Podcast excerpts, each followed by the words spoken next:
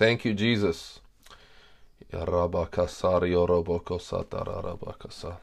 Thank you, Lord. We, we praise you, God. we thank you, Father, for having first given your life for us, for sending your Son to die, sending your Son to die in excruciating death on the cross and who rose again on the third day. And Father, in response to that, Lord, we offer our bodies as a living sacrifice, holy and acceptable unto you, which is our reasonable act of worship.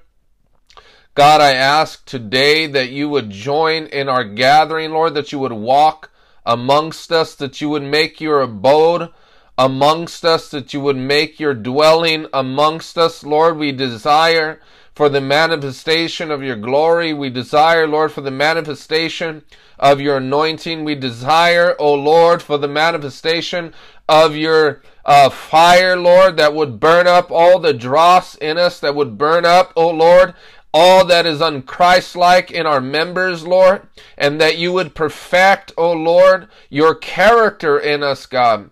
We ask, Lord, that you would speak this day that you would grant, Lord, the unction, Father, of the Holy Ghost to speak to minds and speak to hearts, that you would provide direction, that you would provide reproof, that you would provide, O Lord, um, all that is necessary, or that you would comfort the afflicted and that you would afflict, Lord, all who are comfortable. Father, may your two edged sword go forward and cut out everything in our lives, O Lord, that do not that does not resemble you.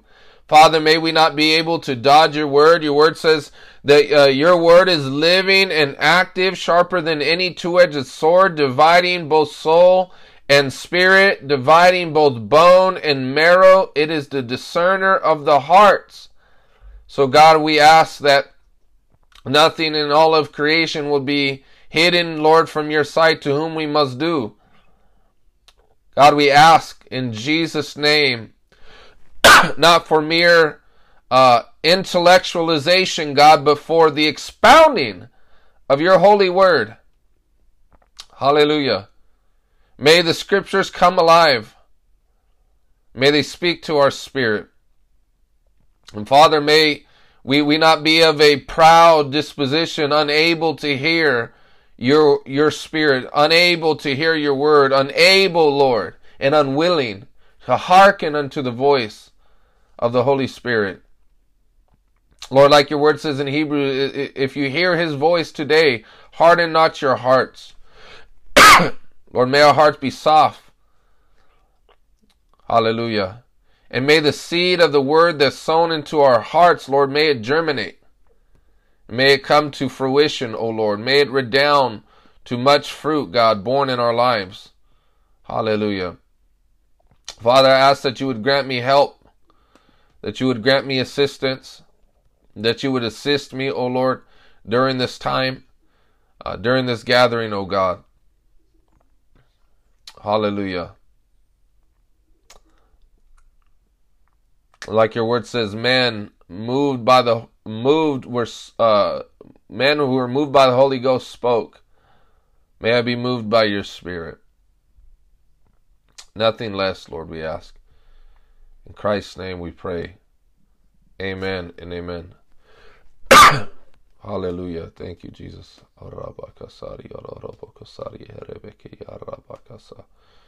Hallelujah. Amen. You know, we, we need the Holy Ghost. And I, I say this often, I'll say it again. I'll say it until I'm blue in the face, but we need the Holy Ghost. If we don't have the Holy Spirit, we ain't got nothing. You know, if we don't have the Holy Spirit, all we have is a social club. We have a social club, we have a, so, a religious social gathering that is devoid of God Himself. You know, and I, I know that, uh, I know I might offend people, and I, I don't know who I may offend, but I, I, say a lot of things on, on social media, but I'm sure I offend some when, when um, you know, I, I, I speak against a lot of this entertainment that we see in the house of God. You know, what Mike Todd, the guy, all he does is illustrate and never demonstrates anything. Um, and people say, "Oh, that's not kind." Jesus wouldn't say that. You know, Jesus said worse things than me. He's he he had the audacity to call people dogs. I've never called anybody a dog. He called people pigs. And yet this is the Jesus that was meek and mild, right? This was the Jesus that spoke, right? He spoke words that comforted the downcast, but also he cast down with his words. He comforted the downcast and he also afflicted those who rose up and cast them down. And so, you know, when we have today, you know, Charles Spurgeon said that there would come a day that we we would uh, have clowns behind the pulpits. And that's precisely the day that we're in is a bunch of buffoonery and and people, you know, these so-called progressive Christians that are saying it's okay to be gay, it's okay to be trans, right? See, anyways, there's so much that can be said about that stuff, but you know, they're after our children. They're after our country, they're after our nation, they're after our our loved ones and, you know, I, I posted something in the chat. Voddie Baucham said this. He prefaced his sermon. He said, Now, let me just say, guys, um, I have a lot of friends that are wife beaters.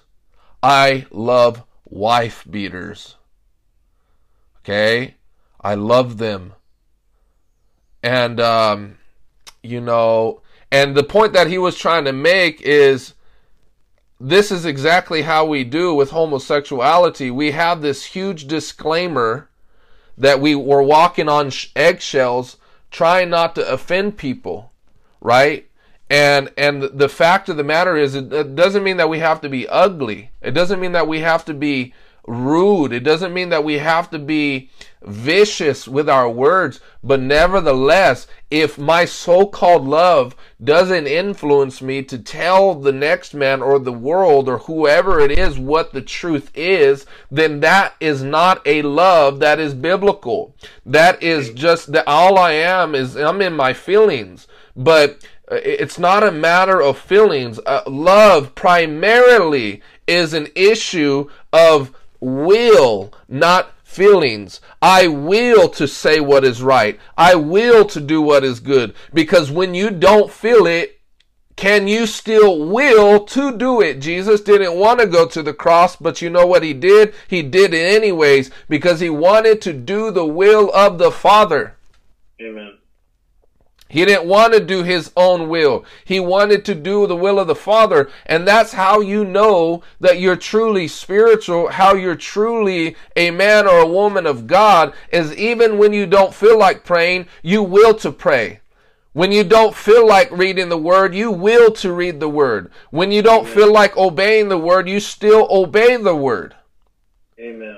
And that is what distinguishes the real man of God and the real woman of God from the false is because they got to do it's only until they feel like it's the right thing to do then I'll do it.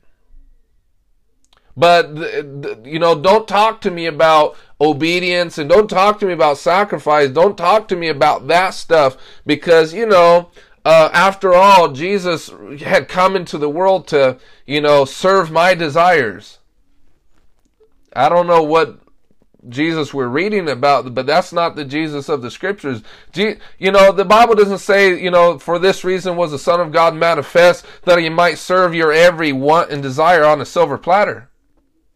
He says, for this reason was the Son of God manifested that he might destroy the works of the devil. Amen. And there's a lot of people that are in agreement with the will and the works of the devil behind the pulpit. Amen. And people, you know, say, "Oh, you know, wh- wh- why why is, you know, but come on, can you be a little nicer?" Well, I think when people are leading multitudes astray, and see, it'd be one thing if they didn't know this, right? The Hindu who've never read this, I, you know, I could kind of understand, even though not fully, because it, it, ignorance of the law doesn't excuse you. You know, for the Muslim ain't never read this Bible, never never seen the Holy Ghost manifested, never got, never had Christ manifested to him. Okay, I understand. But when you're reading this thing every day and you claim to be a pastor, right? And you're saying you don't know whether God made a mistake for having created male and female. Maybe he should have created a third option of what I don't know what the heck this is. See, that's when it, it's it's crazy. It's nonsense. it's worse than nonsense. It's it's willful deception of people. Amen. They're willfully deceiving. And you know what? You know what Jesus said? He said, How can you receive the glory that comes from God if you accept the glory and the praise of men? And see, people, you, I'll say this last thing and then I'll get into the word. Um, one of the reasons why I, I come after a lot of the people that are all about self, like, look at me, you know, hey, is this the mark of the beast? Is this the Nephilim? Follow and subscribe and comment. Tell me what you think below. All those people that are drawing men after themselves, the reason why I go after that, because people are like, you know, kind of be a little lenient. Well, no. And here's the reason why is because the motivation for that is glory for self. Okay? And when you are motivated by that, Jesus told us if you accept the praise and the glory of men, how can you accept the praise that comes from God? Amen. Ah. So even though I may not see all the craziness that you're doing behind closed doors, I know that there's a fundamental problem with your motive, your heart, your heart's motivation, and it's that you're aspiring for the glory of men. And that is the wrong foot to begin on because when you travel further and further down the road, eh, eh, you'll get into worse stuff. Because because when when there's here's the thing, the Lord will always tell you to sacrifice Isaac to test your heart. So that from that point forward, we're seeing who we're really following. Whether you're going to continue to go the straight and narrow and follow the Lord, or you're going to follow self or follow others right? And so if your starting point is I accept the glory of men and I want glory for self, I want to make I, I, I want to make it all about me, then the Lord will arrange arrange a, and orchestrate a situation to test your heart so that w- what's revealed is who we're really about and what we're really doing this for. Amen. Because because uh, James said, you know, show your works, show your faith by your works. How can I know? God knows if you have faith, even without your works. But see, that's why he called Abraham to begin with, is God called Abraham even before Abraham knew he had faith. God called Abraham even before we knew Abraham had faith. But see, Abraham didn't know he had faith. And and and we didn't know he have had faith, right? Because it wasn't until he actually put his faith into action that he became the father of many nations. He became an example of all those who would believe on after, right? So how can we know you got faith if you never put it into action? You know, it's like all the, you know, it's all it's, it's kind of like all the people who who claim the you know in the streets they're like oh i'm down like, how do we really know you're down if you never put in work? How do we mm. really, you know, or, you know, it, it, or sometimes you speak with older people, they're like, I remember back in my day, it was like, well, I don't, I don't know you actually did that. Maybe you're just telling fairy tales. Right? Because you want to look good. And you know that now that you're so old that we, can, you know, we can't expect you to do it now. You know, you know, everybody's humble until it requires submission. Okay, you're humble. Let us see that humility. Can can is that is that humility able to submit? See, we like to fancy ourselves that we can do certain things when we're at, until we're actually called on it, and then we can't deliver what we say we have a supply of. Amen. Um, excuse me. But nevertheless, um, when it comes to when it comes to a lot of these guys see when when people are starting with a glory for self and start all that see the anointing won't back them.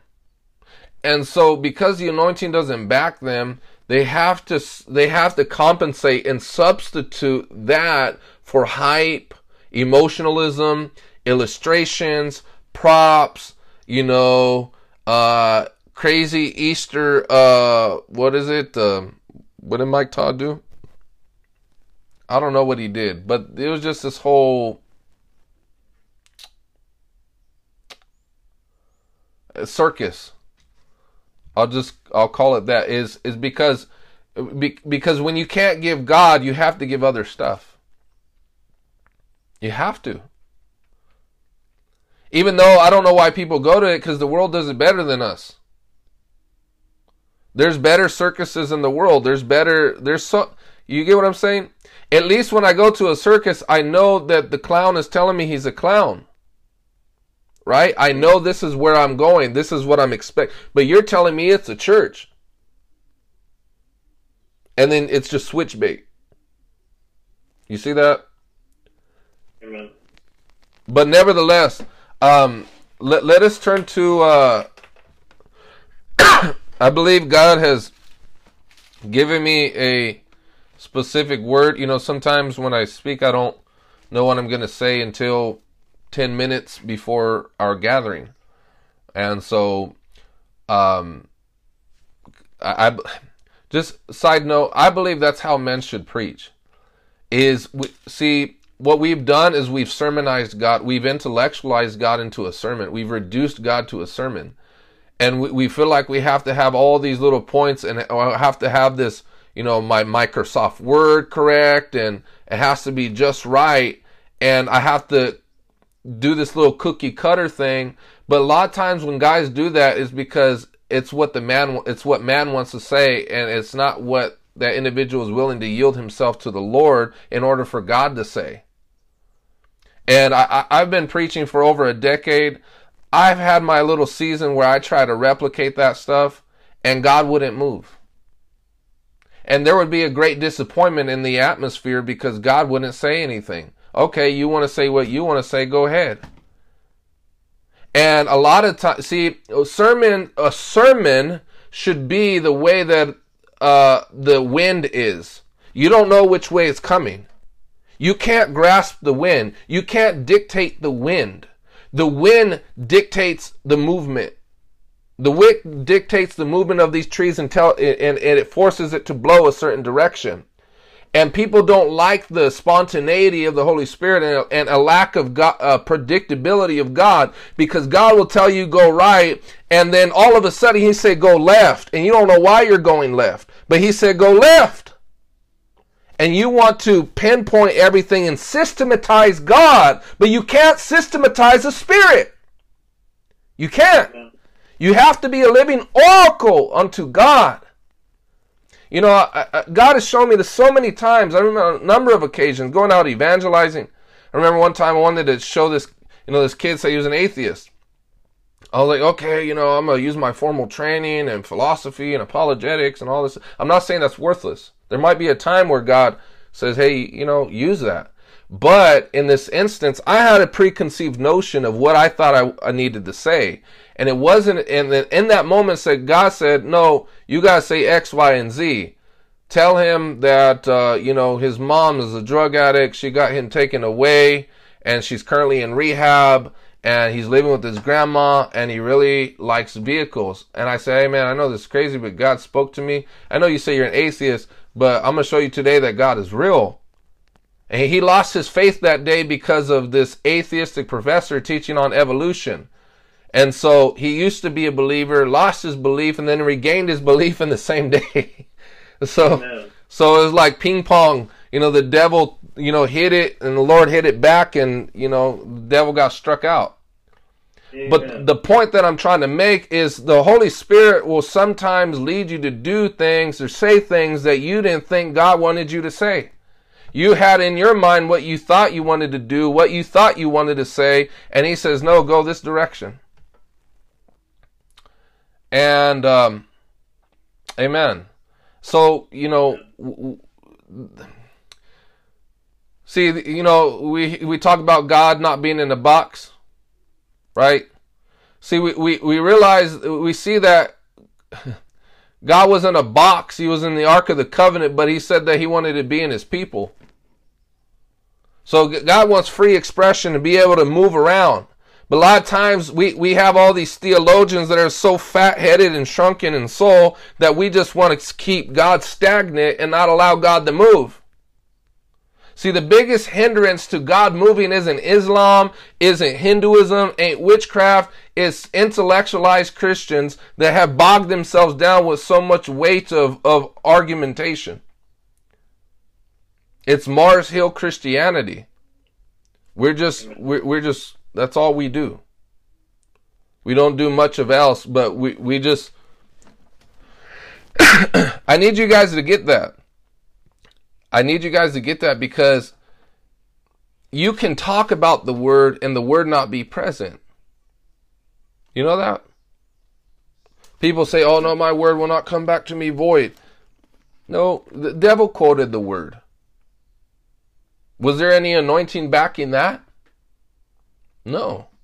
So just because the word is shared doesn't mean that the anointing is backing it. Um, Again, the devil quoted it. And yet there was demonic energy that was backing the sharing of those verses. Nevertheless, um, uh, Second Corinthians chapter six, verse fourteen.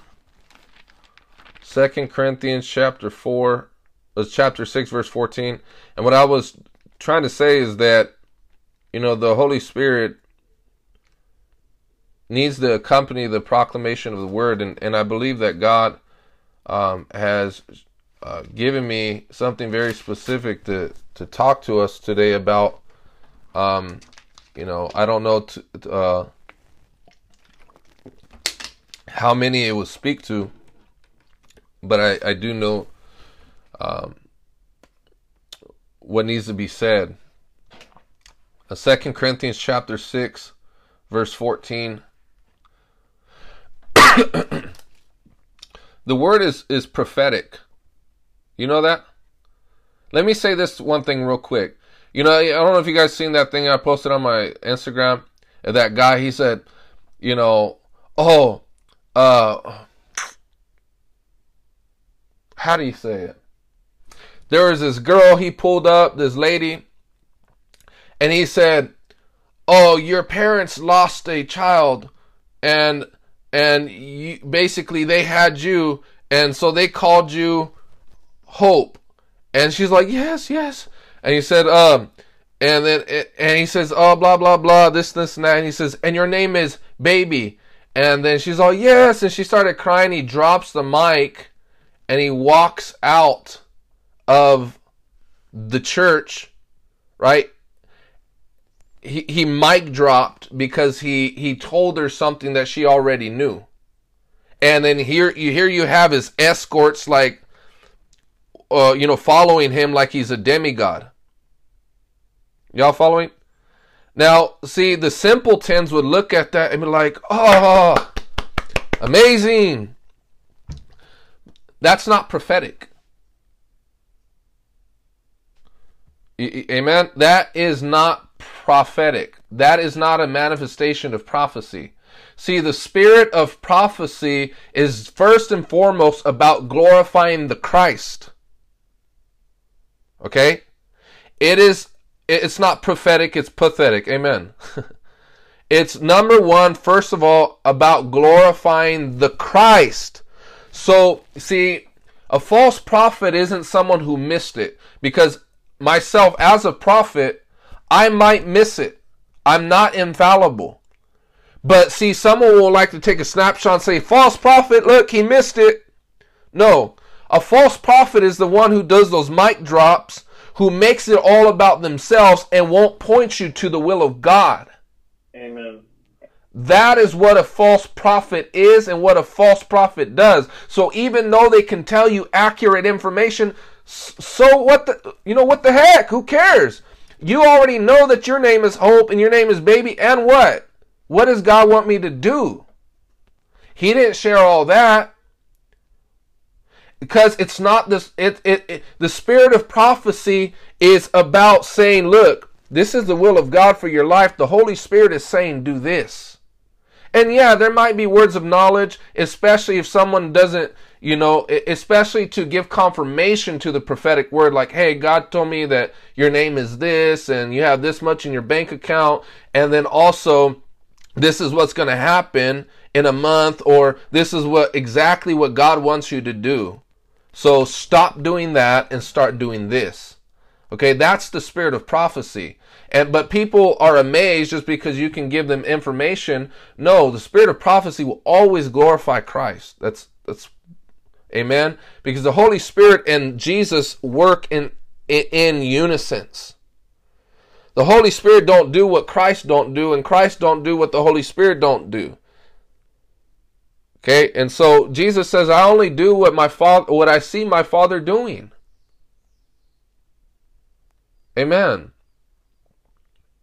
So you know when when guys they they they uh they they like to um Prophet Lovy um you know will make a whole service about uh, prophesy, prophesy, Papa, prophesy. You think that's about Jesus? Oh, go deeper, Papa. Go deeper. if you guys don't know what I'm talking about, good, because it's best that you not even hear of that guy. And people think he's deep. You know, the, um, what happened, uh, he was like, oh, you know, God, he, he didn't suffer a man to live in Genesis. He says, but he saved Noah, therefore Noah wasn't a man. See, it's all that twisting of scripture that sounds good and palatable, but it, it's not even true. And then, oh, and then he wants to get, he wants to tell you to give a, a, thousand dollar offering to secure a prophetic word over your life? Oh, that's what this is about. You don't need to, to sow a thousand dollars to secure a prophetic word. I'm not against sowing tithes and stuff like that, but if if God spoke to you, it's going to happen based off your obedience to Him, not because you gave X amount of money. Does that make sense? I'm sorry I have to st- make all these stops. I remember a uh, prophet, uh, what was it? Uh, Veron Ash said that uh, you you know a prophet the way he preaches is kind of like a woman uh, trying to go uh, uh you know kind of like how she shops. She goes everywhere. And then even when she goes home she stops at every yard sale and makes several stops. Just can't go home. So for sure for sure second corinthians chapter 6 verse 14 says do not be yoked together with unbelievers. For what do righteousness and wickedness have in common? Or what fellowship can light have with darkness? What harmony is there between Christ and Belial? Or what does a believer have in common with an unbeliever? What agreement is there between the temple of God and idols? For we are the temple of the living God, as God has said, I will live with them and walk among them, and I will be their God, and they will be my people. Therefore come out from them and be separate, says the Lord. Touch no unclean thing, and I will receive you, and I will be a father to you, and you will be my sons and daughters, says the Lord Almighty. We're con- continuing to read from seven, uh, chapter seven, verse one through three. Therefore, since we have these promises, dear friends, let us purify ourselves from everything that contaminates body and spirit, perfecting holiness out of reverence for God. Make room for us in your hearts. We have wronged no one. We have corrupted no one. We have exploited no one. I do not say this to condemn you. I have said before that you have such a place in our hearts that we would live or die with you. Now, um, after having read it, um, I, guys, I want to encourage you guys to have your Bibles there just so you can follow along. And as I've said already, I, I like to use the NIV. Not saying that you should have one, but if you do have one and you want to follow along, um, that would be great. Only because you can see word for word what I'm reading. And uh, I'm help, the reason why I keep saying this is so that we be Bereans. Bereans were the people in the book of Acts that examined the scriptures when Paul preached to see if it was actually in there. Amen. And so today we don't have Bereans, we have airheads. You know, just gullibly accepting everything. And no, uh, no. You you look at you this is the standard, my brothers and sisters. This, no man is the standard. This is the standard right here. Amen. If this word don't say it, then we should not believe it. Amen. This word has to be backed by this word. But with that said, um, it says, "Do not be yoked together with unbelievers." All right. For what do righteousness and wickedness have in common? Or what fellowship can light have with darkness? So, what Paul here is addressing, for those of you that don't know what a yoke is, a yoke was placed upon, you know, placed on an oxen right? One w- there would be a yoke that was on the neck of one oxen and would be on the neck of another oxen. And what they would often do in those times in order to train a younger ox was to yoke him together with an older ox. And because the younger ox had more energy and and and uh, was prone to just go by itself. And so a young, an older seasoned ox would be yoked together with that ox. And what would happen is the ox, the younger ox would try to go and do its own thing. It would strain its neck. And it can't get anywhere because they are unequally yoked. Does that make sense? So, an equal yoke you will be going smoothly and together. And see that that's that's what happens a lot of the times is because because you've been yoked to the Lord, he will want you will want to go do your own thing, but God will create a strain on you. Amen. Amen. That's why he told Peter, he says, when you were younger, you went where you wanted to go, you did what you wanted to do, but now that you're older, another will clothe you, another will dress you. And and so you know, when Jesus, when you accepted Christ, you accepted a death sentence. That's essentially what you've accepted. You've accepted a death sentence and you've signed over all of your rights. And so that your life no longer belongs to your to yourself anymore. The Bible says that uh, since we are persuaded that uh, one has died for all, that therefore all have died. that we should henceforth no longer live unto ourselves, but unto Him that gave his life for us. Jesus, uh, Paul says, he says, it's no longer I that lives, but Christ that lives in me. And the life that I now live in the flesh, I live uh, by faith in the Son of God who loved me and gave himself for me. Amen. and so this life is all about death to the old man, to the old ways, to all of that stuff, and being yoked to the Lord. Amen. But what Paul here is addressing, he's saying, look, he says, don't be yoked together with unbelievers. Do not be yoked together with unbelievers. And and sadly, this is what a lot of believers try to do. and for one reason or another, either because it's sheer disobedience to God and they know what the Lord wants them to do, or otherwise it may be that they don't know and they they they have just convinced themselves that it's all about being kind and accepting everybody and you know I'll include you in my life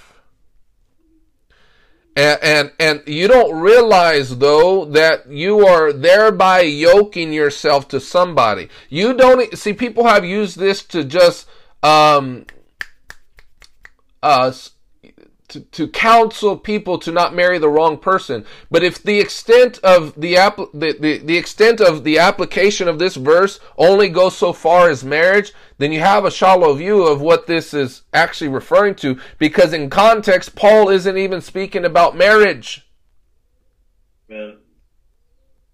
You know what? You know, you know what Paul had to address is the fact that they were tolerating false apostles and that they were accepting, in fact, parading the certain people in the church that were sexually immoral.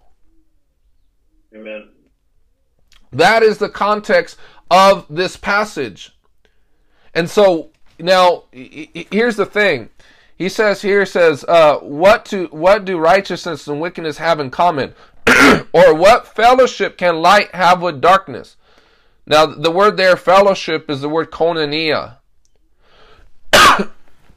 um, let me see if I can find this real quick. I believe it might be in Philemon. Um, it's only one chapter, so this book is sometimes hard to find. Uh, Give me one second.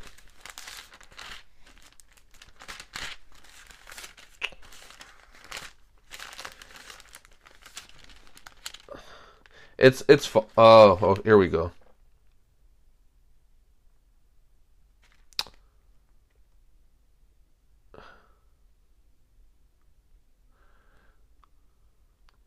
Okay, so Philemon chapter 1, verse 4, he says, I always thank my God as I remember you in my prayers because I hear about your love for all this holy people and your faith in the Lord Jesus. I pray that your partnership with us in the faith may be effective in deepening your understanding of every good thing we share for the sake of Christ. So that word partnership in the Greek is the word koinonia. So to, to have fellowship is to have partnership is to have things in common. And so it has, it, it, you're in association with a person. Amen. it doesn't mean that you have to come into covenant and marriage. It doesn't mean any of that necessarily. It means that you're tolerating certain people in your circle that you are in association with. Oh, but I, I don't accept the way they live. We just we just fellowship a little bit. We're just in partnership with a little bit, but you don't realize that you're welcoming people into your house that is accepting is is is welcoming wickedness.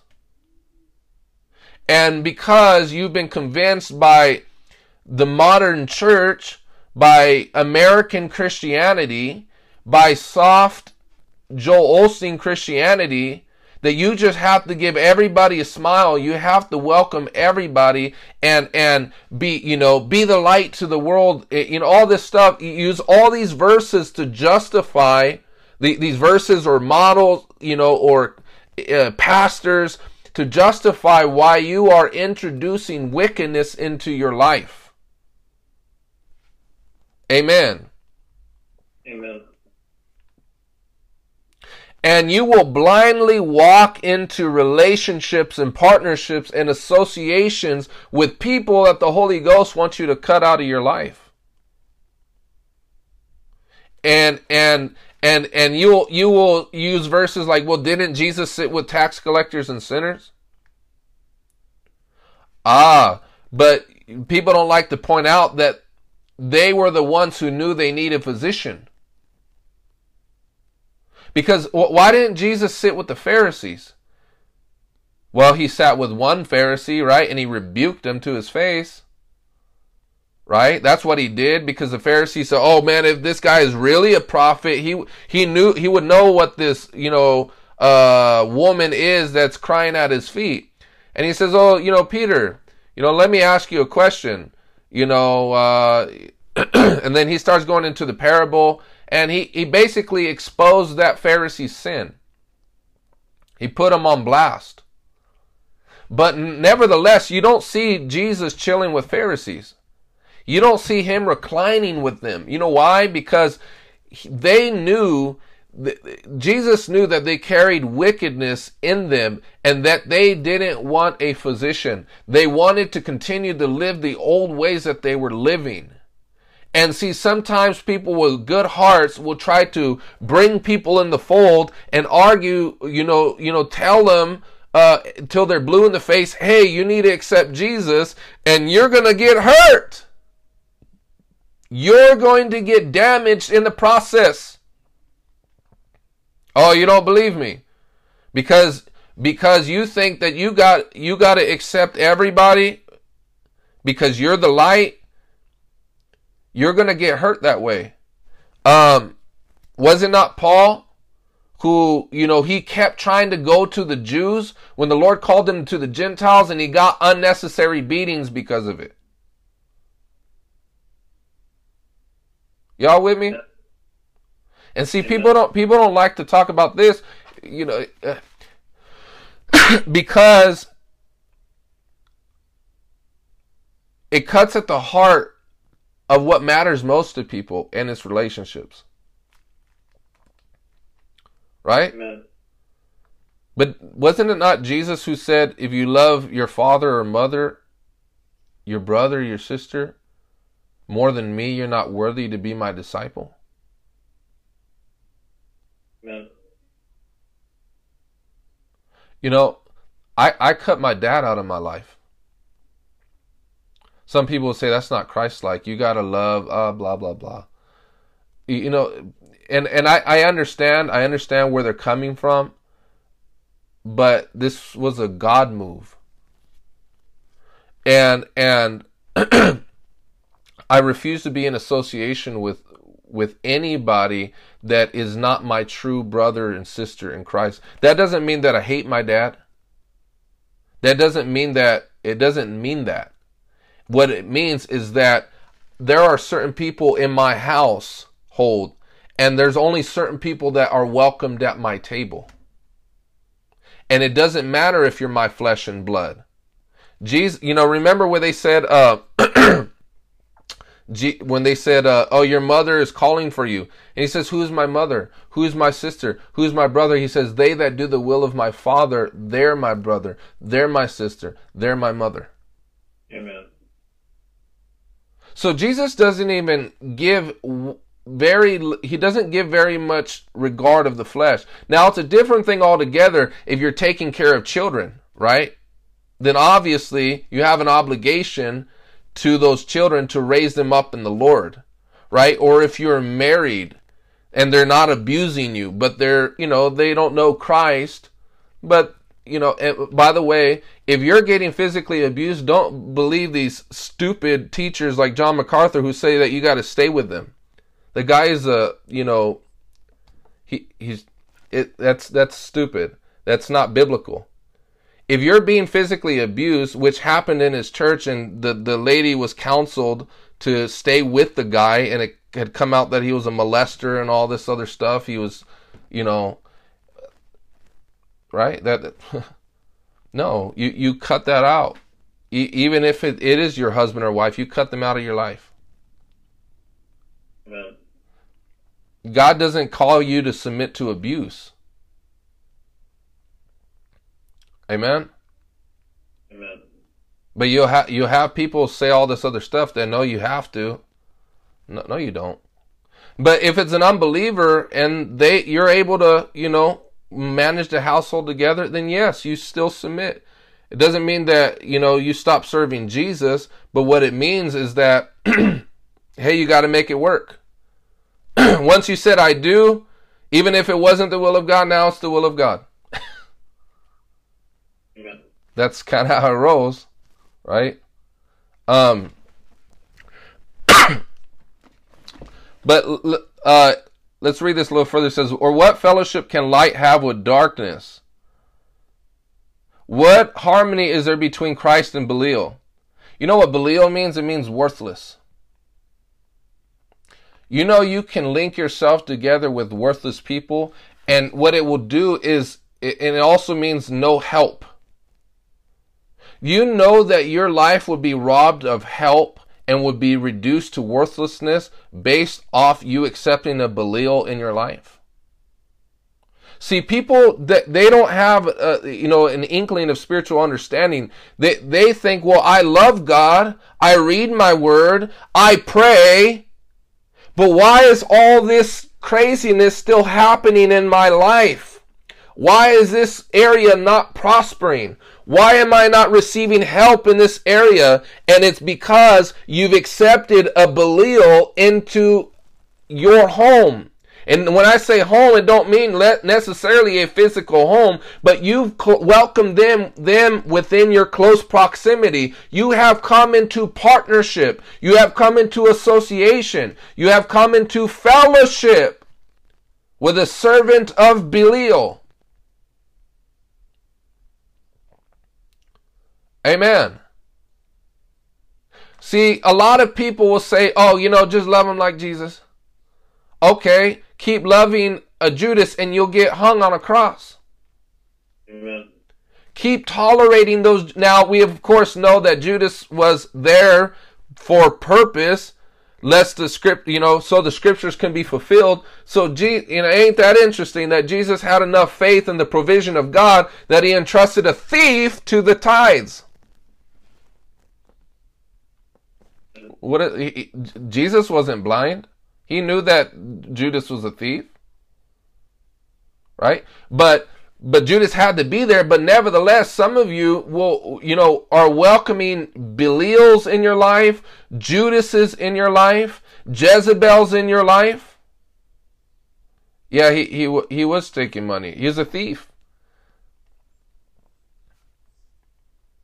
And then, of course, he accepted, you know, the, the, the the money from the the Pharisees in order to basically rat on Christ. So, um, what agreement is there between the temple of God and idols? For we are the temple of the living God. As God said, I will walk with them and walk among them and I will be their God and they will be my people. You know, you know one of the reasons why God don't show up for a lot of churches?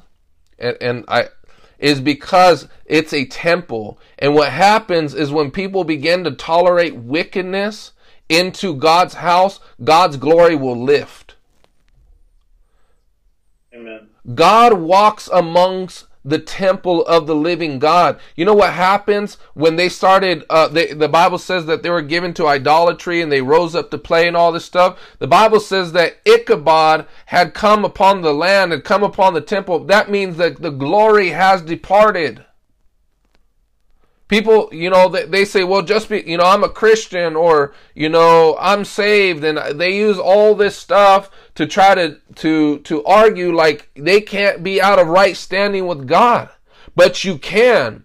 And depending on who you're welcoming into your life, God's glory may depart from your life and you will see it. Nothing is working out. Everything is coming to ruin. That's why some people who do want to yoke with another person that isn't married, th- nothing works out, and a bunch of unnecessary trouble meet them. You think that's just because, you know, you need more communication skills, or uh, or uh, you know, maybe we just need some counseling. No, you you can't counsel a demon out of your life. You got to cut demons out of your life. You got to expel that stuff out of your life. You can't, it's like trying to put a band aid on a wound that can only be repaired by surgery. See, you can't, you can't, uh, uh, manage what God told you to cut off. And this is why we have all these dumb, you know, uh, uh, classes that don't bring Christ into the equation. And it's like you're, you're set up for failure from the gate. Right? Amen. Um y'all y'all following? Amen. Yes, amen.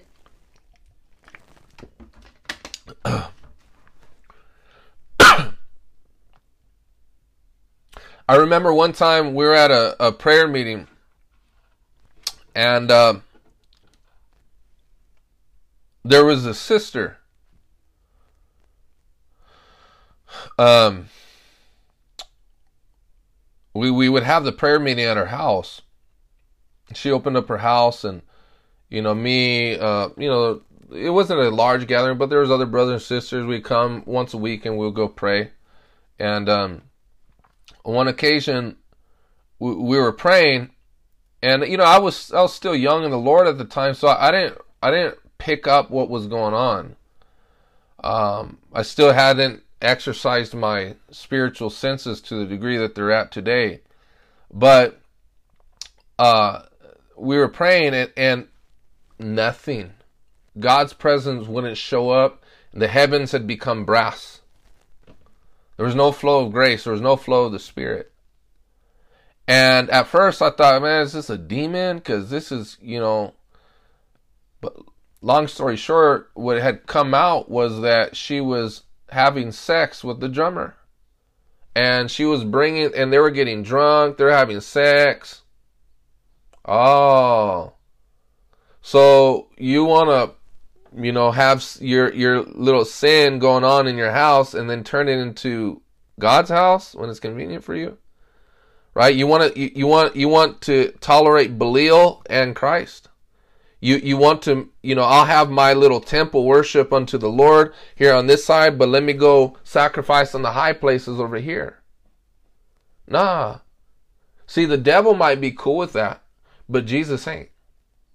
Amen. You can't have both. Right? See, the devil might be cool with a bit of syncretism. You sync a little bit of uh, uh, necromancy, praying to demons, and you know, and then you know, incorporate this a little bit of Bible and New Age. We, we, we can we can work with you. The devil's a negotiator. He's a, he just wants you to accept that little bit of leaven, so you're contaminated as a whole. But but Jesus, on the other hand, it's either purity or impurity.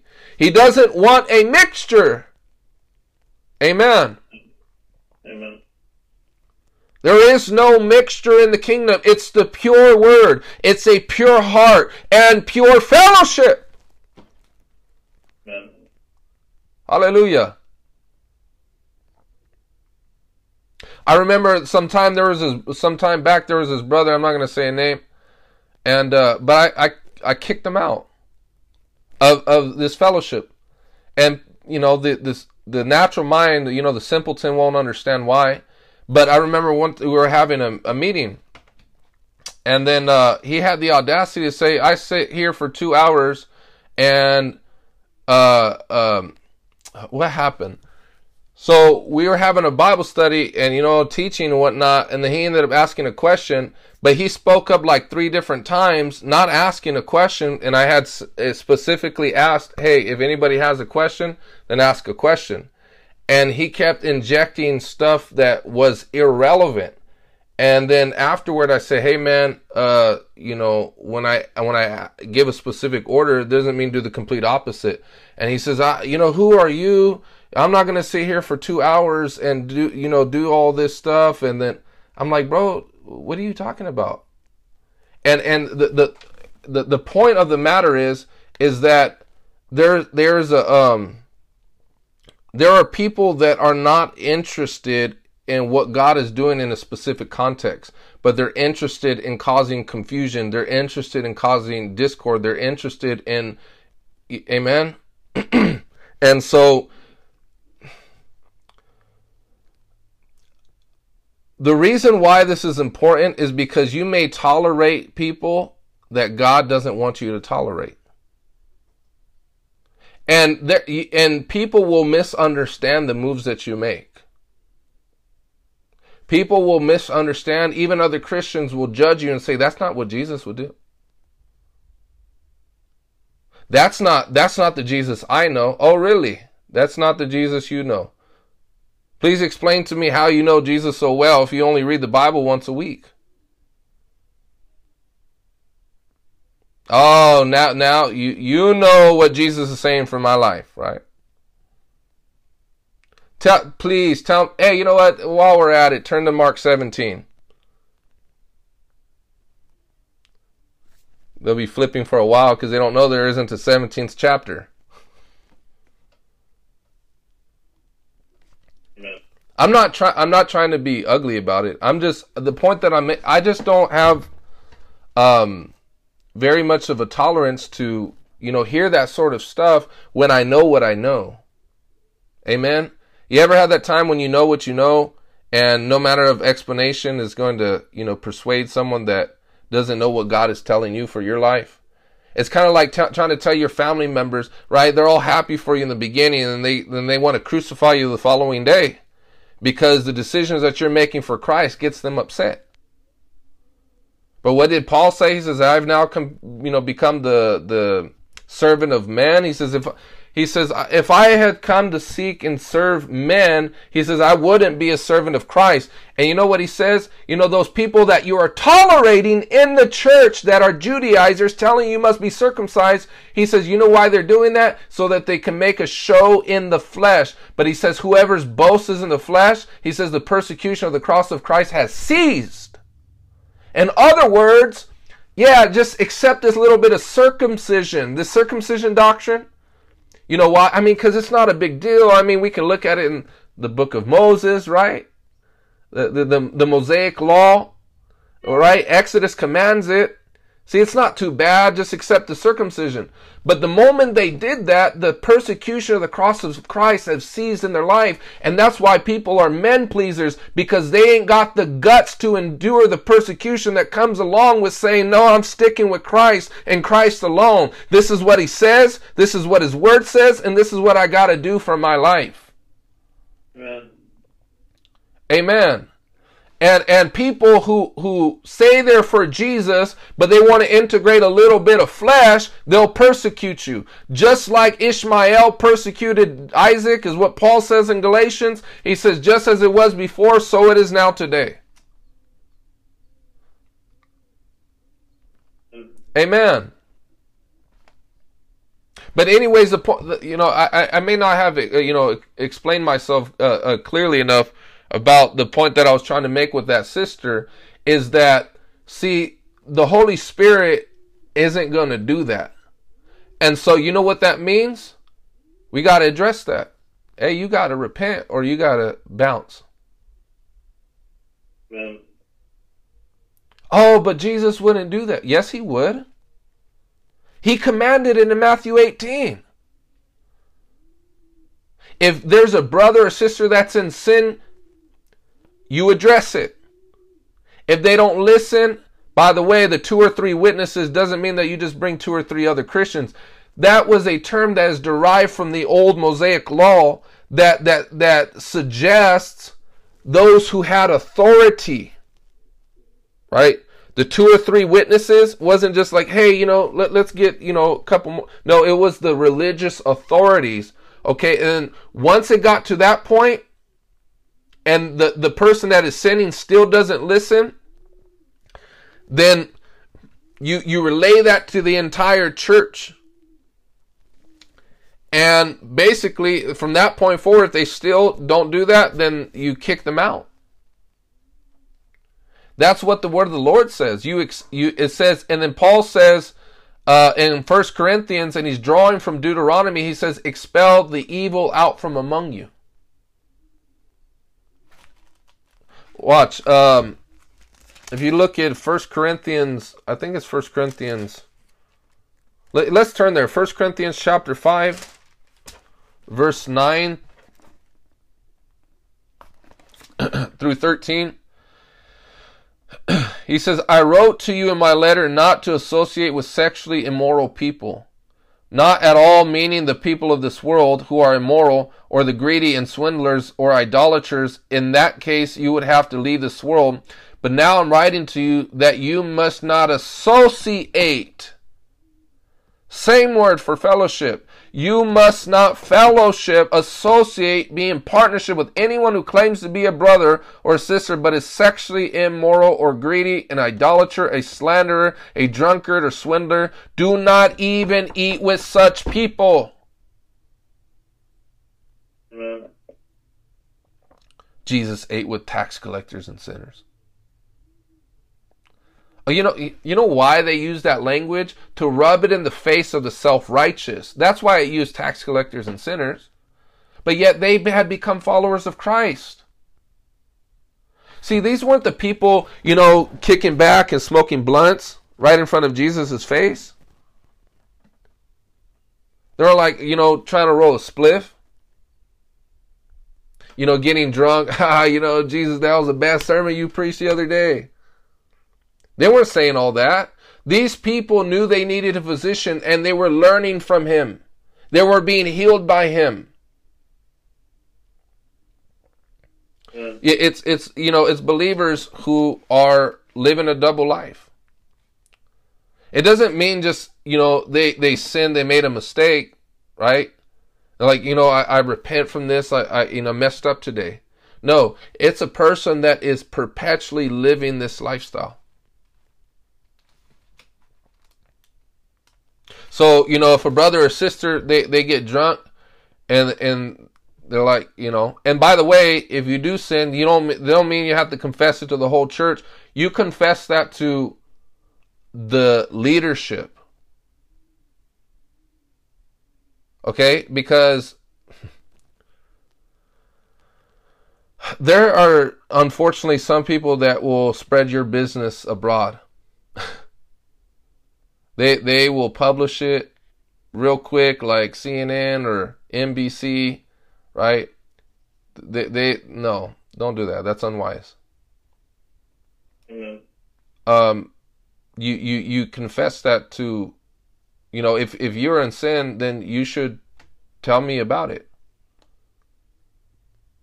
See, everybody thinks they want to. Everybody thinks they're submitting to Jesus until it means submitting to Jesus' representative on earth.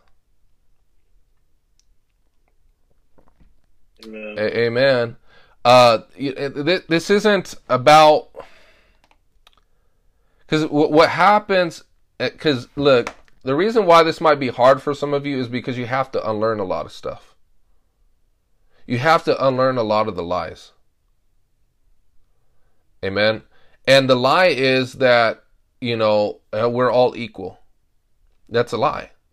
The Bible says there's small, there's great and least in the kingdom. Well, what what makes that? What makes Jesus says that those who practice and teach these things shall be called great. He didn't say just if you practice them. Now, if you teach them and don't practice them, you won't be great. But if you practice them and teach them, you shall be called great. Right? Why was see Paul and them were the least on earth, but they were the greatest in the kingdom which is why they were giving thrones to judge Israel. Amen. Not, every Christian didn't get a throne. Amen. Y'all, the rest of you still following? The ones that aren't saying amen? Yes, amen. Praise God. So this this will help you. You know, people get angry with that because you're creating a separation. But the fact of the matter is, it's actually healthy for you. It's actually good for you that you don't spread it to everybody in the church. Oh, you know, yesterday, you know, I did all this and I just got to get it off my chest. I'm glad that you have a willingness to put it out there and be transparent, but don't do that to yourself. Amen. It, it, you know, have you ever seen those social media testimonies where they get a microphone, they tell it to everybody in a church of like five thousand? And I'm th- I'm scratching my leader, I'm scratching my head. I'm like, why is the leadership allowing them to do that? Like very very personal things, you know. And but anyways, um, the point that I'm trying to make though is it says right here it says, don't associate with the sexually immoral the greedy, idolater, slanderer, drunkard, or swindler. Do not even eat with such people. Amen? Amen. Don't eat with them. I know that's hard, but that's what the word says. Because you know why? You might be eating with someone who is in association with Belial.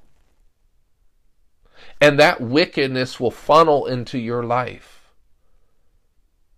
Amen. You don't believe me? Look at the man who carried an idol in Joshua's camp.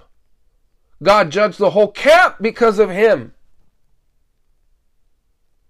Amen. Oh, that was the Old Testament. Oh, so there's an Old Testament God and New Testament God?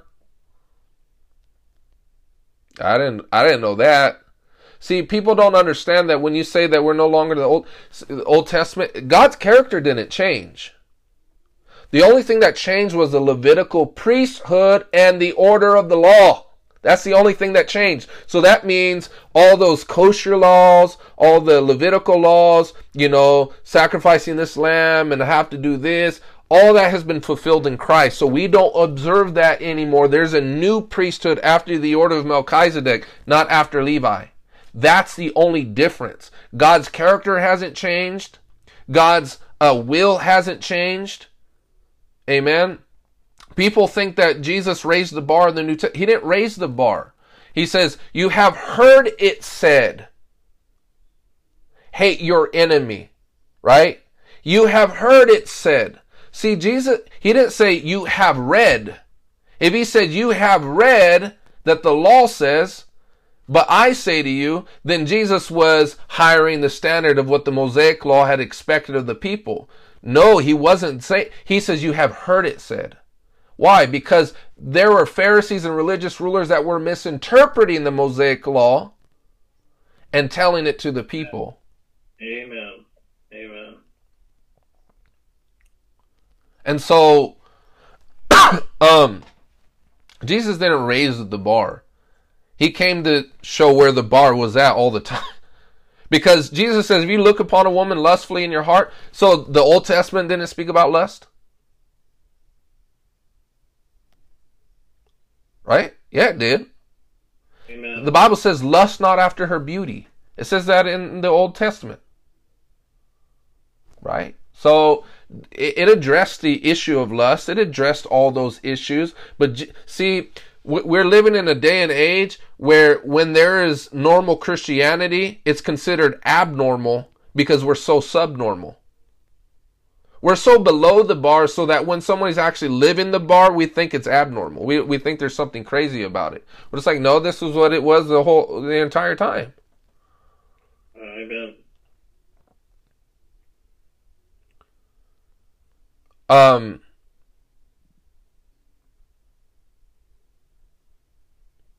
but so it says this in verse 12 it says, What business is it mine to judge the outside, the outside, those outside the church? Are you not to judge those inside?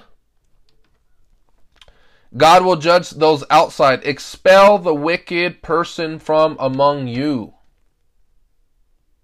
Okay, so first of all, um, when he says don't judge the world, that doesn't mean that you close your eyes and say, oh, I can't judge you. I can't make any statement about your life. It doesn't mean that. It doesn't mean that, oh, you know, I can't use my head and I, I just can't make a judgment about what you're doing. Sorry, the Bible says I can't judge the outsiders. No, what Paul here is talking about is specific judgment that means to execute authoritative matters, right? Because Paul had authority to judge those in the church, and what judgment meant was to expel them outside of the community and throw them into the hands of Satan. By the way, ministers have that authority. Do you know that? And I can show you in the scriptures where he says, I have given them unto the hands of Satan. Amen. He says that more than once. And the context was always this the people that kept playing games in the church, kept sinning their sin, kept bringing in false doctrine. He says, I threw them to the hands of Satan. Now, the purposes were redemptive. He says, so that their flesh may be destroyed and their spirit saved. But don't be mistaken. The moment that you keep bringing in idols into God's temple, oh, you, you, you're, you're disconnected from grace. The grace of God will not flow to your life. And if a church is doing what it should be doing, it should excommunicate you. And that means you're tossed into the hands of Satan. And people think that they can just, you know, do what they want in church and then church hop to another place and think everything is going to be all right. No, the favor of God has lifted off of you. You know that? You cannot get excommunicated from a church and then hop to another church and think that you can just go what and do what you're doing with your relationship with Jesus. No, the the grace of God is lifted off of your life. Amen. That doesn't mean that if you sin, you messed up, you confess your sins, you you know cleaned up, all that stuff, that there isn't grace for you. That's not what I'm saying. I'm saying that the person who is perpetually sinning is unrepentant. That is the end result. And and so when he's talking about judging, he he's saying basically, look, we have the authority to excommunicate you. We have the authority to toss you in the hands of Satan, but it says God will judge the world. So I, as a minister, I have no authority to go in the court of law and judge them.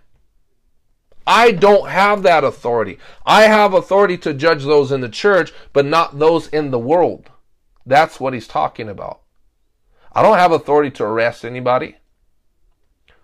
Stop. I'm a minister. Halt. Put your hands behind. Who are you? I'm a prophet.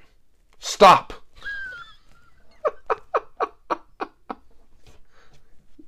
Good luck. And sock you up. Get your hands off me. Who who made you who made you a cop? oh, you're one of them self-appointed cops. That's what this is. right? We have we have a lot of them self-appointed people that aren't called but act like they're called. Right? Everybody's called to evangelize. Yeah, like Joe Biden. With the vegetable mind. Oh, I like ice cream. Where am I? Come on, man.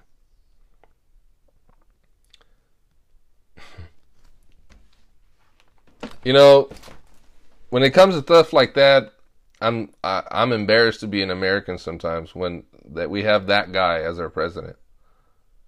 Doesn't even know how to tie his own shoe. He needs uh, someone to change his diaper.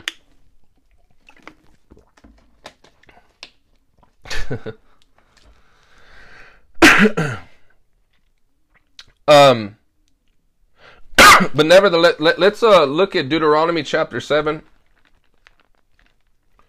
Deuteronomy chapter 7,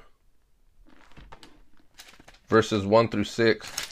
Now, I hope I made myself clear uh, about, because I, I want you guys to get, I don't want you guys thinking like, oh man, this is a foreign idea. I ain't never heard this. Um, it's biblical. I don't have the time to go verse by verse. Um, you know, excuse me, before going to Deuteronomy, let's go to Jude real quick. Paul, the guy, he was having sex with his stepmom. He was having an incestuous relationship. He was sleeping with his father's wife. It wasn't his biological mom, it was his stepmom. And Paul's like, yo, shouldn't you guys be mourning and grieving over this stuff? What and you guys are proud about this? The Corinthian church was a jacked up church. They were really carnal. They were saying, I'm of Calvin, I'm of Luther and Baptist, and I'm of Methodist. That, that's what they were saying. I'm of Apollos, Paul, and all this stuff, right? And they were very boastful. They were, you know, there was sexual immorality. There was you know, all this stuff, the biting and devouring each other. And Paul says, you guys assemble for the worse and not for the good. I, am glad that I, have never had to say, you know, of us, hey, we're assembling for the worse. That would suck. right? Um, but it was so bad in, at that time that they would assemble for the worse. It wasn't for the good. Um, but Paul says, kick him out of the church. Right? He says, deliver him to the hands of Satan. Right? Um, babe, if you if you can, maybe if you can find that verse and uh, s- submit it in the comments. Um, but as, as she does that, um, I want to turn to Jude real quick. Jude, uh, it's in chapter 1.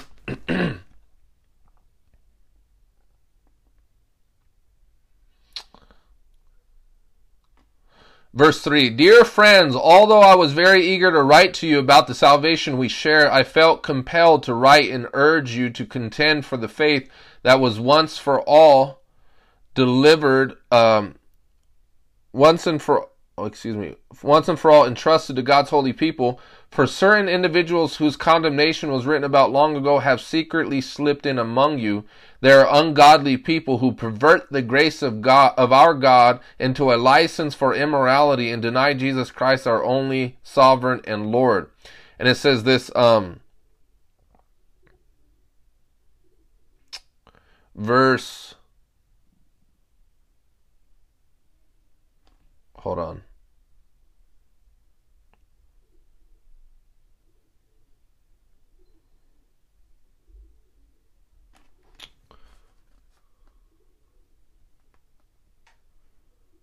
Uh, give me one second.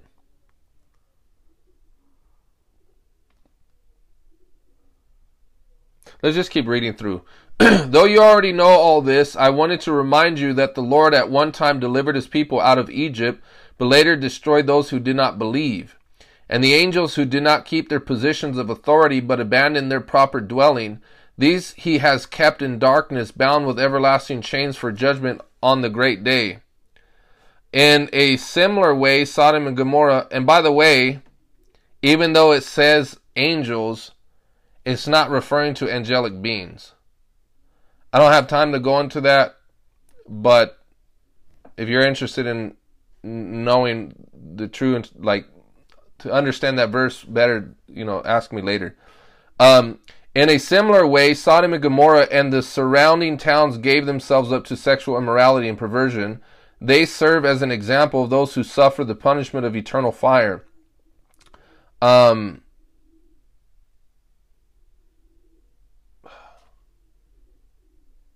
okay, uh, let's start at verse 11. Woe to them! They have taken the way of Cain. They have rushed for profit into Balaam's error. They have been destroyed in Korah's rebellion. These people are blemishes at your love feast, eating with you without the slightest qualm.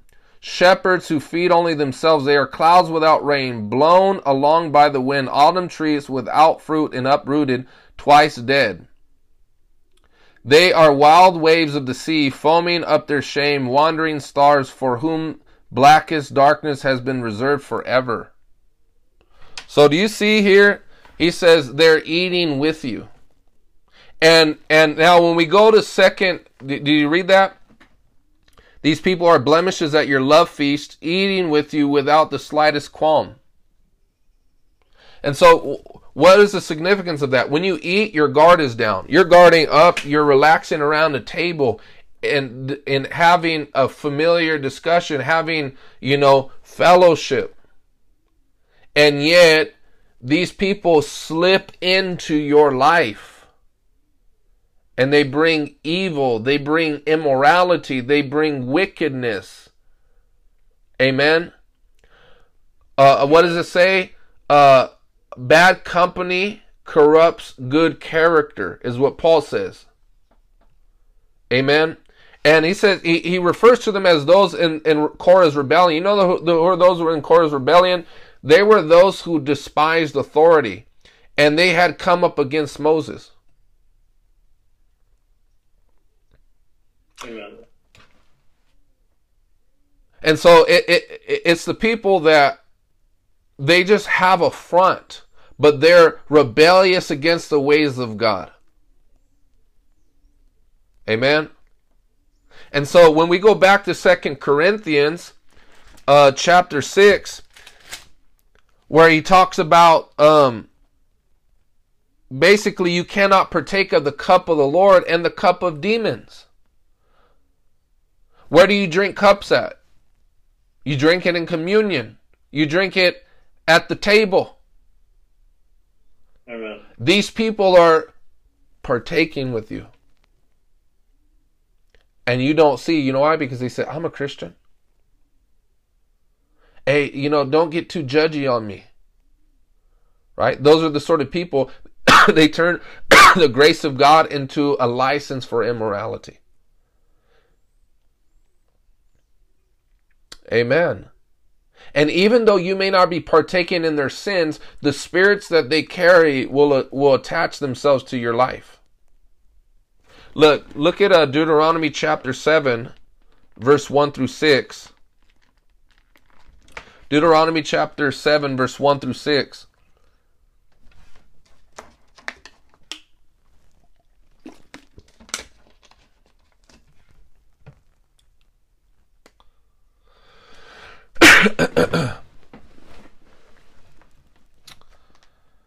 It says, When the Lord your God brings you into the land you are entering to possess and drives out before you many nations. And then who was Jude talking about? The people who God brought out of the land of Egypt. And he says, Those who didn't believe were destroyed. It says the Hittites, the Girgashites, the Fleabites, the Terabites, right? All the ites. Um, the Amorites, the Canaanites, the Perizzites, the Hevites, the Jebusites, seven nations larger and stronger than you. And when the Lord your God has delivered them over to you and you have defeated them, you must destroy them totally. See, God told Saul to kill all of the sheep, like to to uh, basically annihilate everything. And you know what he did? He accepted the best of the sheep for for God, and the Lord rejected him. Why? Because he didn't utterly cut out what he needed to cut out, so God cut him off as king. Amen. Now, even though, I'll I'll leave it there. Do not intermarry with them. Do not give your daughters to their sons or take their daughters for your sons, for they will turn your children away from following me to serve other gods, and the Lord's anger will burn against you and will quickly destroy you. This is what you are to uh, this is what you are to do to them. Break down their altars, smash their sacred stones, cut down their Asheroth poles, and burn their idols in the fire. For you are a people holy to the Lord your God. The Lord your God has chosen you out of all the peoples on the face of the earth to be his people, his treasured possession. So you know what the Lord is saying? Everything that has a semblance of wickedness, you, you break down those altars, you destroy all of that. Do not intermarry with them. You know why? Because once you intermarry with people, you're family now. You got it, you're comfortable with them. What was at one time someone you viewed your enemy, you no longer view them as your enemy anymore. Does that make sense? And and so um you become comfortable. And this is exactly what Solomon did. And Solomon uh, uh, intermarried with all the foreign women. He had a, thou- a 700 wives, 300 concubines, and he was led astray from the Lord. See, David, David had a, a, a problem, right? He loved the Lord. He worshiped God, but he, he kind of had a problem. You know, he fell into a, a sexual sin. He had a problem with a with a woman, but he cut that off, right? But Solomon magnified what David was like and had all these women and foreign women, and his heart was led astray from the Lord his God. You know why? Oh, because, you know, hey, I'm not going to partake in their idols. I'm going to just marry someone who worships them. How long do you think that's going to last in your devotion to God? You know why? Because you know what they're going to start saying? Oh, but you don't love me. Come on, just offer a little incense in the high place. I thought you loved me. This and this and that. Right? Or what about your your your friend, your old friend? Hey man, just hey, take a hit of this joint real quick. Come on, man. You know you want to. Like old times, bro. Don't be so uptight. I, I think Jesus wouldn't care. I mean, he made. I mean, right? He made weed. I thought God made all the plants and this and that, right? And you're like, man, you know what? I think I am being a little religious. Here, give me a hit of that joint. Next thing you know, you're you're doing all this other stuff. Why? Because you you put your guard down and you allowed wicked people in your life. Look at uh, Judges chapter 10. Judges chapter 10.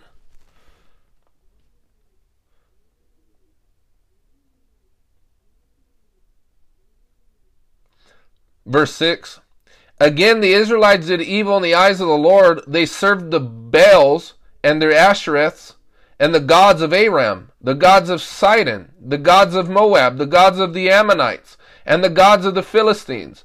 And because the Israelites forsook the Lord and no longer served him, he became angry with them. He sold them into the hands of the Philistines and the Ammonites, who had that year shattered and crushed them. For 18 years they oppressed all the Israelites on the east side of the Jordan in Gilead and the land, eh, the land of the Amorites. So you see here, they, God told them in advance in Deuteronomy before these days in the judges, hey, don't intermarry with them. And what did they do? Because the day you intermarry with them, you're going to start giving yourself to idolatry.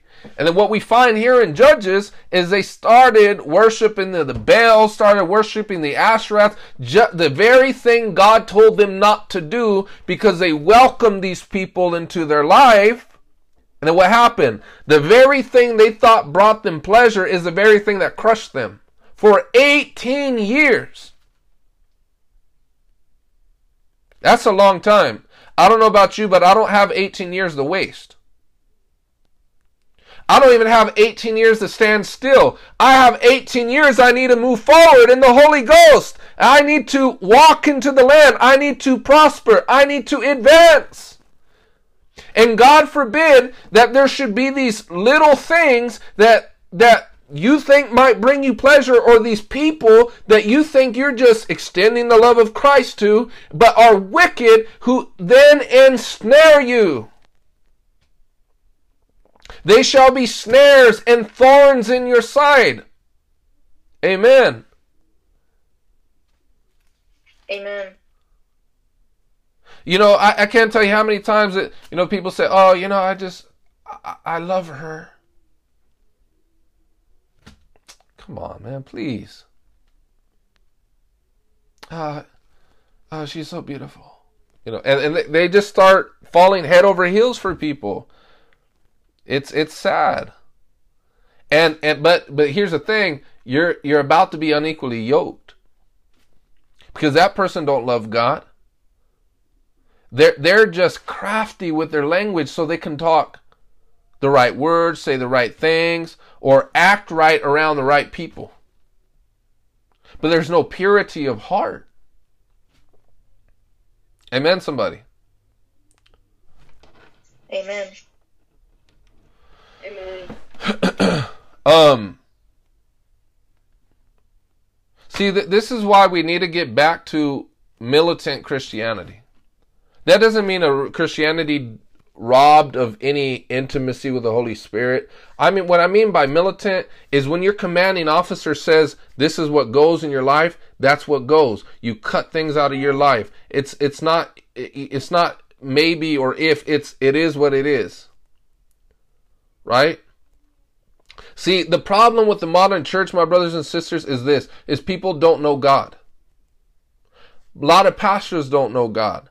A lot of Christians don't know God. And the reason why is they feed you a God that is not consistent with the scriptures. So they say, you know, just love everybody, accept everybody, tolerate everybody, but not knowing that toleration of those people would mean your oppression. Amen.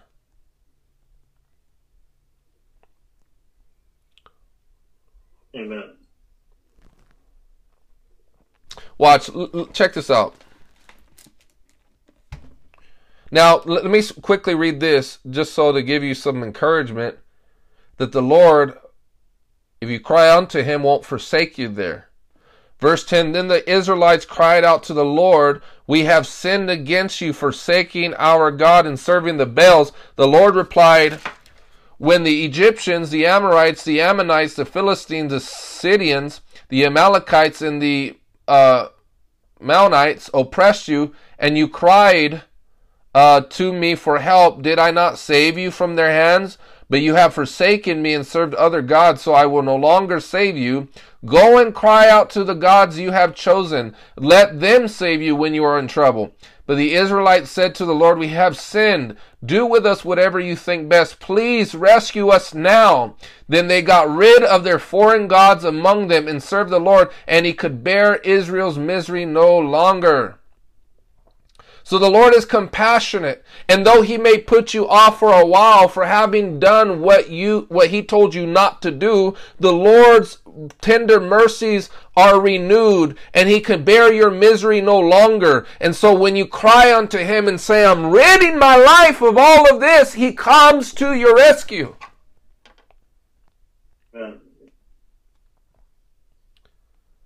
There's a song I love it. I need you, Jesus. Come to my rescue. It says, Where else can I go? No other name by which I can be saved. So Christ is our Savior. He is our rescuer. He is our deliverer. But it comes when we cry unto the Lord. Is that not what he says in Second Chronicles? If my people are called by my name, he, if, if they will humble themselves, seek my face, turn from their wicked ways, then will I hear from heaven. I will forgive their sin and I will heal their land. Amen. You know, someone reached out to me just uh, you know yesterday and asked me if um, they said because some a brother in the Lord told them that a Christian's life is a mess or should be a mess or something like like what? What what Bible are you reading? No, no Christian's life should be a mess at all in the slightest. It should be a a glory. Now, your life may be a mess for a season because you just came to Christ and He has to shape up all of that stuff that caused you, uh, all the sin that caused your life damage. And, but, Amen. you know, as you continue to wait on the Lord, He will bring, He will make your life better. It should not be a perpetual misery or, or see, it was the sin that brought them misery and the Lord could stand their misery lo- no longer and then save them. Right? Um, but look, chapter 11, it says J- Jephthah, the Gilead, uh, the um, the Gil- Gileadite was a mighty warrior. His father was Gilead. His mother was a prostitute. Now, I'm not going to read all this, but the point though is that then he talks about how the Lord raised up Jephthah because the Israelites cried unto the Lord to deliver them from bondage. This is the point I want to make the sort of Christianity that says that God don't need a man, that oh, you know, just Jesus is going to save me. That's a lie. He never does it that way. He never does it that way. He always raises up a man. He always raises up a woman. Those barbaric tribes that want free from their sin, you know what he raises up? A prophet, an evangelist, to go to them to deliver those people. Tell me, where at in the scriptures you ever see a demon come out of someone without them being prayed for? You don't see deliverance without men and women of God sent to them. Amen. Oh, it's just me and Jesus. Jesus on the main line. I'm not saying that God can't answer your prayers, but 90% of the times the way he use answers prayers are through people because people are doors. Jesus says, "I am the door, the door of all doors." Right? People are doors in your life and if and you know a lack of prayer and and dishonor will close doors. Amen. Why were the elders sitting at the gates? They were gatekeepers. They held access. You know, so the, the point that I'm trying to make is every time the Israelites were in bondage, what did God do? He says, "Oh, did he just kill Pharaoh and all the Israelites just wandered everywhere they wanted?" No, he always raised up a Moses, always raised up a a a, Samson, always raised up a David, always raised up a Saul, always raised up men to deliver the people. That's how it works. That's God's order, and God doesn't violate that. Even see, even God, when He wanted to deliver a people, became a man. So God didn't just deliver them from a celestial. No, he himself became a man to deliver them. He says he had to take on him the nature of Abraham so that so that he might become a merciful and faithful high priest in things pertaining to God. So, but look at uh, the book of Revelation. We'll be coming to a close here shortly.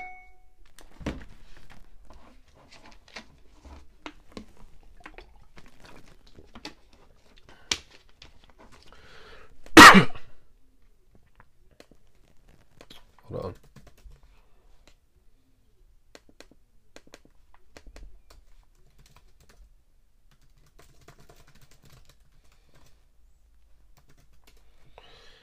It's Revelation chapter 2, verse 20. Revelation chapter 2, verse 20.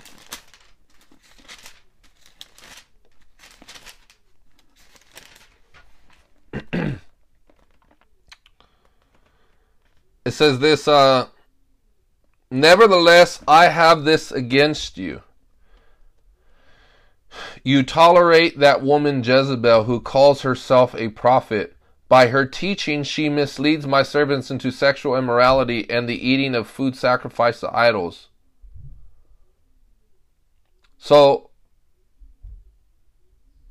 and it says, I have given her time to repent of her immorality, but she is unwilling. So I will cast her on a bed of suffering, and I will make those who commit adultery with her suffer intensely unless they repent of her ways. I will strike her children dead. Then all the churches will know that I am he who searches hearts and minds, and I will repay each of you according to your deeds. That's heavy stuff.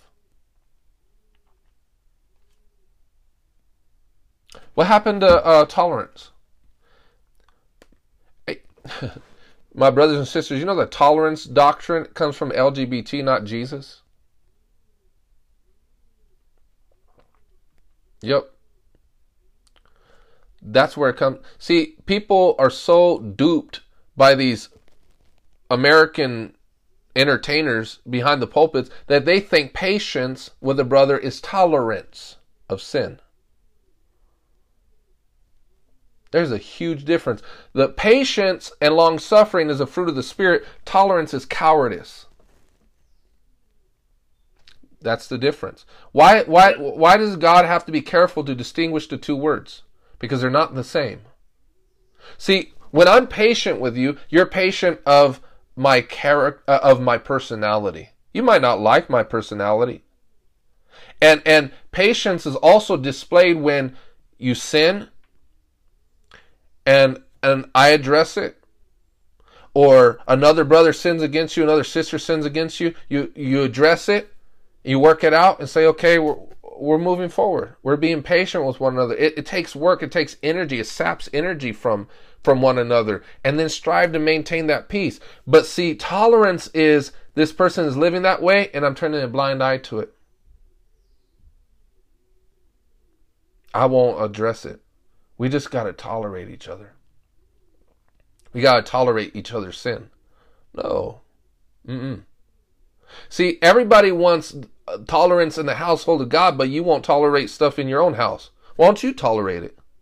Oh, you want God to tolerate stuff in his house, but you won't tolerate stuff in yours. I see. Just, you know, you tolerate people stuffing your toilets and clogging it and, you know, eating all your food that you paid for. Oh, y'all ain't talking. Why don't you? Why don't you? Why don't you go? You buy a house, welcome a bunch of homeless people in there, drug addicts, gangsters, thieves, and you start tolerating stuff. See, people have big ideas until their ideas manifest in their own life. What happened? Amen. You know that that stupid tolerance doctrine has led us to put this per uh, this transgender into uh the head of education and stuff like that. And then what happens? America comes to ruins.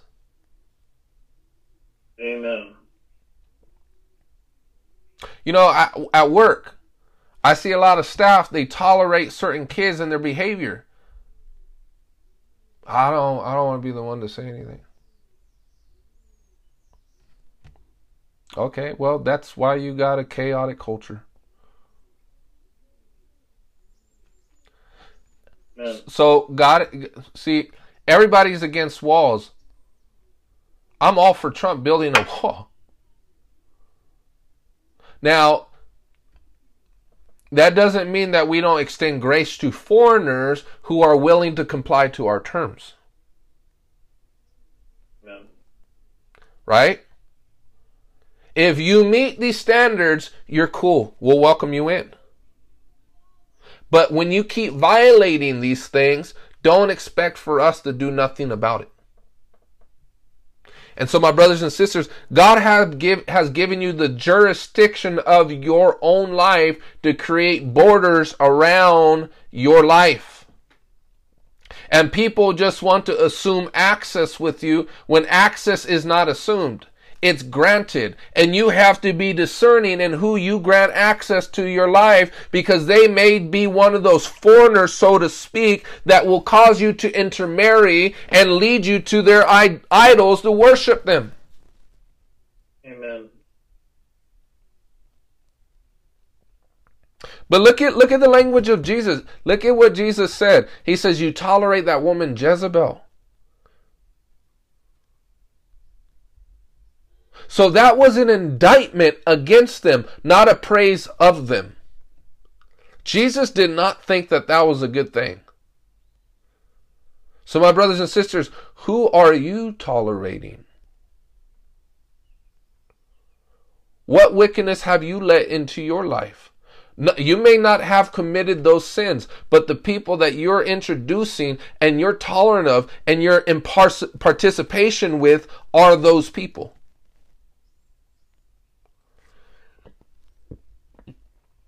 And God will be patient with you, but He expects you to cut them out Amen.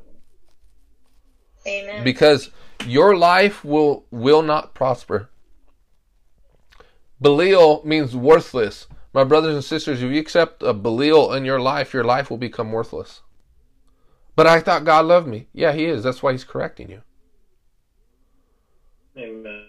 Those whom I love, I also rebuke. And as many as I receive as sons, I correct. Right? So the Lord loves you and therefore corrects you. You know, I, I correct my son. And you know what? I'm I'm happy to say he's a phenomenal boy. He has excellent grades. He's well behaved. He's polite. He is he he is he he's a prayer warrior. he prays for people. He he prayed uh he, he prays for me, you know, every night. And the point that I'm trying to make, it says, train up a child in the ways he should go. And you know what? If you don't, you get all these these thugs out in Chicago beating up a, a middle-aged woman by herself. That is the result of fatherlessness. That is the result of tolerance. Amen. You know, some someone uh someone asked Voddie Baucham. I, I think I think it was him, or he might have said something along these lines. He said, "You know what? God made children to be small." He says, "Because if they weren't, they'd kill you." So Amen. See, God had to temper their rebellion and couple it with a weakness so that they couldn't exercise all that they wanted to selfishly do. That's why they're so weak because who are the most selfish? Children. They need to be taught not to. Amen. Amen. The rod of of correction. But the point that I'm trying to make, and this this is a, I know it's a heavy message, but you have to be very careful and discerning who you're welcoming into your life. Because the spirits that they carry will attach themselves to you in all that you do. And and God's blessing cannot reside on that. Don't matter how much you fast, don't matter how much you pray, don't matter it, it mm-mm. See, God, He's very specific about what He wants our lives to look like, and and some people will be sent by the devil to jeopardize that. Amen. And and if you keep believing this false notion that I just got to tolerate or I got to no, that's a lie. I used to think that way. And then I began to realize that the certain people that I were trying to help in the name of Christ were snakes that bit. Amen. See, Jesus didn't help everybody. You know that? Look at study the gospels and who did Jesus help? He only helped those who had faith. Amen. He did not he wasn't a philanthropist. He wasn't uh you know, one of these uh, things out in the Northern California where they hand out syringe needles to heroin addicts. What is that? You know, come all you can eat, any and everybody. No. See, Jesus wasn't a food distribution center. He gave them the word and preached to them three days, and after three days, then he fed them. That's because they wanted the word more than they wanted food. Now, I'm not saying that we shouldn't give to people. The point that I'm trying to make, it was the people who had faith that he helped, not the unbelieving. And the Bible explicitly tells us that, that he could not do so many good works because of their unbelief. How many times did, did Jesus resist the Pharisees? He never helped the Pharisees. Not once. Those proud vipers who were trying to ensnare and conspire against his life, he didn't help. Amen. Oh, well, he prayed for them on the cross. No, he didn't. He prayed for the Romans who didn't know that he was the Christ. So, um,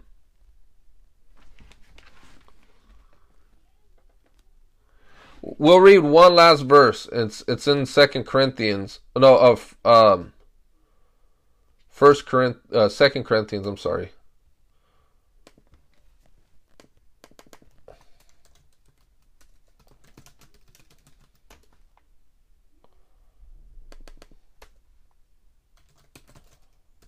Let me see.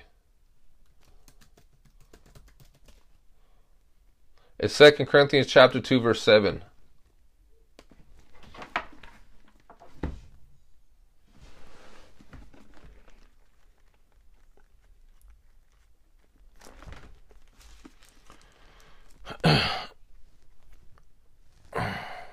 Oh, let's start at verse 6.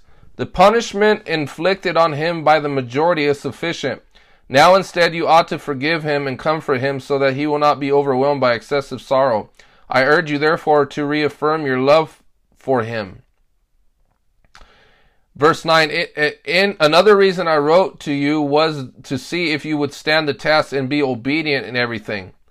Anyone you forgive I also forgive and what I have forgiven, if there was anything to forgive, I have forgiven in the sight of Christ for your sake, in order that Satan might not outwit us, for we are not unaware of his schemes.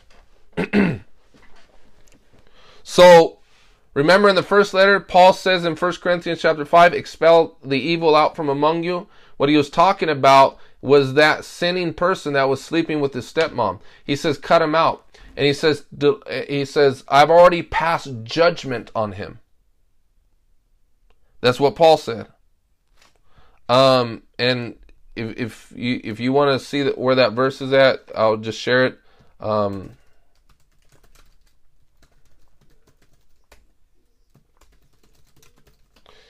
it's in uh, First Corinthians chapter five, verse three. Just so that you know, y'all know that I'm not lying. He says, I, have already passed judgment on him." Um, for for my part, even though hold on. Yeah, for my part, even though I am not physically present, I am with you in spirit as one who is present with you in this way. I have already passed judgment in the name of our Lord Jesus on the one who has been doing this. So when you are assembled and I am with you in spirit and the power of our Lord Jesus is present, hand this man over to Satan for the destruction of his of the flesh, so that his spirit may be saved on the day of the Lord. Now a lot of people don't understand in Matthew 18 how it says any two or three are gathered, there I am in the midst. You remember that? Matthew 18? If two or three are gathered, there I am in the midst of them. That's what Jesus said. Paul's saying the same thing. Even though I am absent, I am with you wherever there are two or three. And I will, and, and the power of the Lord will be present. What he's talking about is saying, look, judgment is on this man. Excommunicate him. Right? It was a testimony that was established under the testimony of two or three.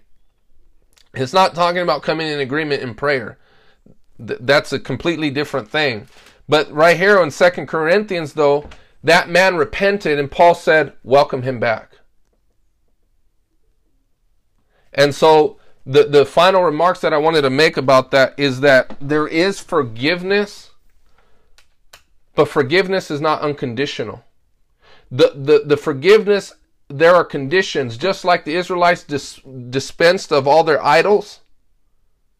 It says, Let those who call upon the name of the Lord with a pure heart forsake iniquity.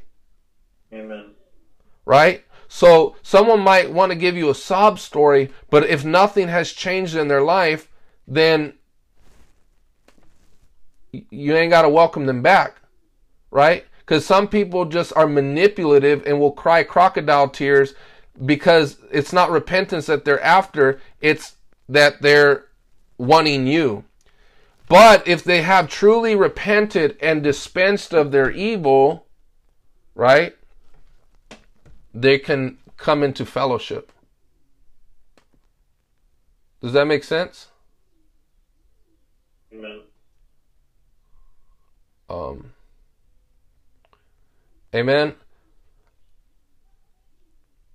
I, I know that this is hard, but this will this will spare us from a lot of unnecessary hurt, a lot of unnecessary evil, because my brothers and sisters do not tolerate a wicked person in the name of love.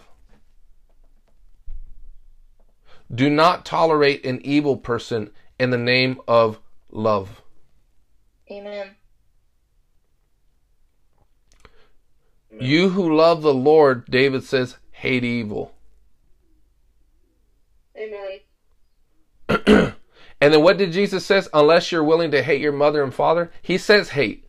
It doesn't mean like you know I I I want to see my my mom and dad destroyed. No, that means when it comes to the two loyalties, my loyalty is Jesus.